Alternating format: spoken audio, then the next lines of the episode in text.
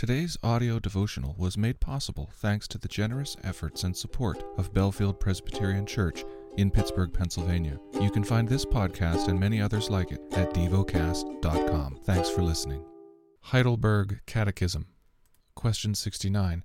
How does holy baptism remind and assure you that Christ's one sacrifice on the cross benefits you personally? In this way, Christ instituted this outward washing and with it promised that as surely as water washes away the dirt from the body, so certainly his blood and his spirit wash away my soul's impurity, that is, all my sins. Question 70. What does it mean to be washed with Christ's blood and spirit? To be washed with Christ's blood means that God, by grace, has forgiven our sins because of Christ's blood poured out for us in his sacrifice on the cross.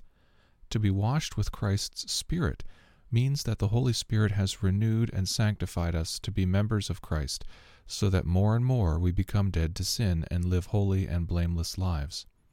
Question 77. Where does Christ promise that we are washed with his blood and spirit as surely as we are washed with the water of baptism? In the institution of baptism, where he says, Go therefore and make disciples of all nations, baptizing them in the name of the Father and of the Son and of the Holy Spirit the one who believes and is baptized will be saved, but the one who does not believe will be condemned. This promise is repeated when Scripture calls baptism the water of rebirth and the washing away of sins. The lesson is from the book of Luke. Chapter 15 Now the tax collectors and sinners were all drawing near to hear him. And the Pharisees and the scribes grumbled, saying, This man receives sinners and eats with them. So he told him them this parable.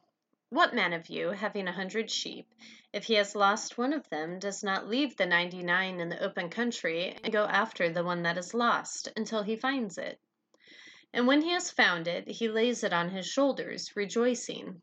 And when he comes home, he calls together his friends and his neighbors, saying to them, Rejoice with me, for I have found my sheep that was lost. Just so, I tell you, there will be more joy in heaven over one sinner who repents than over 99 righteous persons who need no repentance. Or what woman, having ten silver coins, if she loses one, does not light a lamp and sweep the house and seek diligently until she finds it? And when she has found it, she calls together her friends and neighbors, saying, Rejoice with me, for I have found the coin that I had lost. Just so, I tell you, there is joy before the angels of God over one sinner who repents. And he said, There was a man who had two sons, and the younger of them said to his father, Father, give me the share of property that is coming to me. And he divided his property between them. Not many days later, the younger son gathered all he had and took a journey into a far country, and there he squandered his property in reckless living. And when he had spent everything, a severe famine arose in that country, and he began to be in need. So he went and hired himself out to one of the citizens of that country, who sent him into his fields to feed pigs.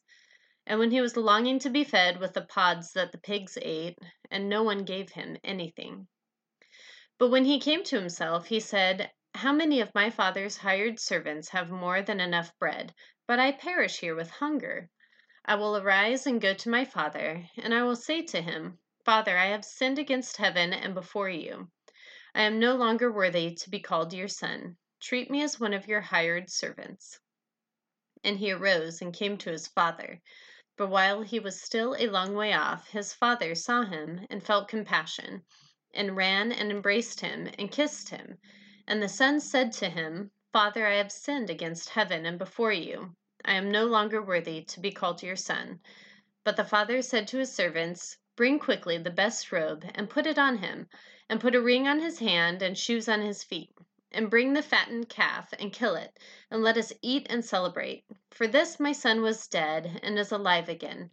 He was lost, and is found. And they began to celebrate. Now his older son was in the field, and as he came and drew near to the house, he heard music and dancing. And he called one of the servants and asked what these things meant. And he said to him, Your brother has come home, and your father has killed the fattened calf, because he has received him back safe and sound. But he was angry and refused to go in.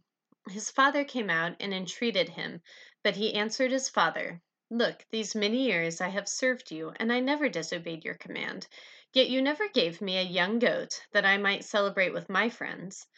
But when this son of yours came, who has devoured your property with prostitutes, you killed the fattened calf for him. And he said to him, Son, you are always with me, and all that is mine is yours.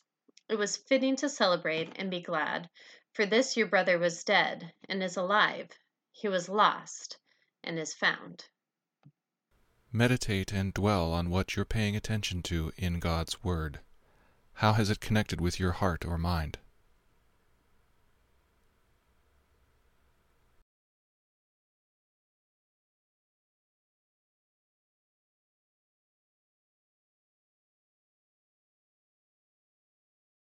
Pray to God freely about what has moved you today. Turn your thoughts to Him and enjoy His presence we offer the following as prayer topic suggestions For America, for widows. Thank you for listening to DevoCast.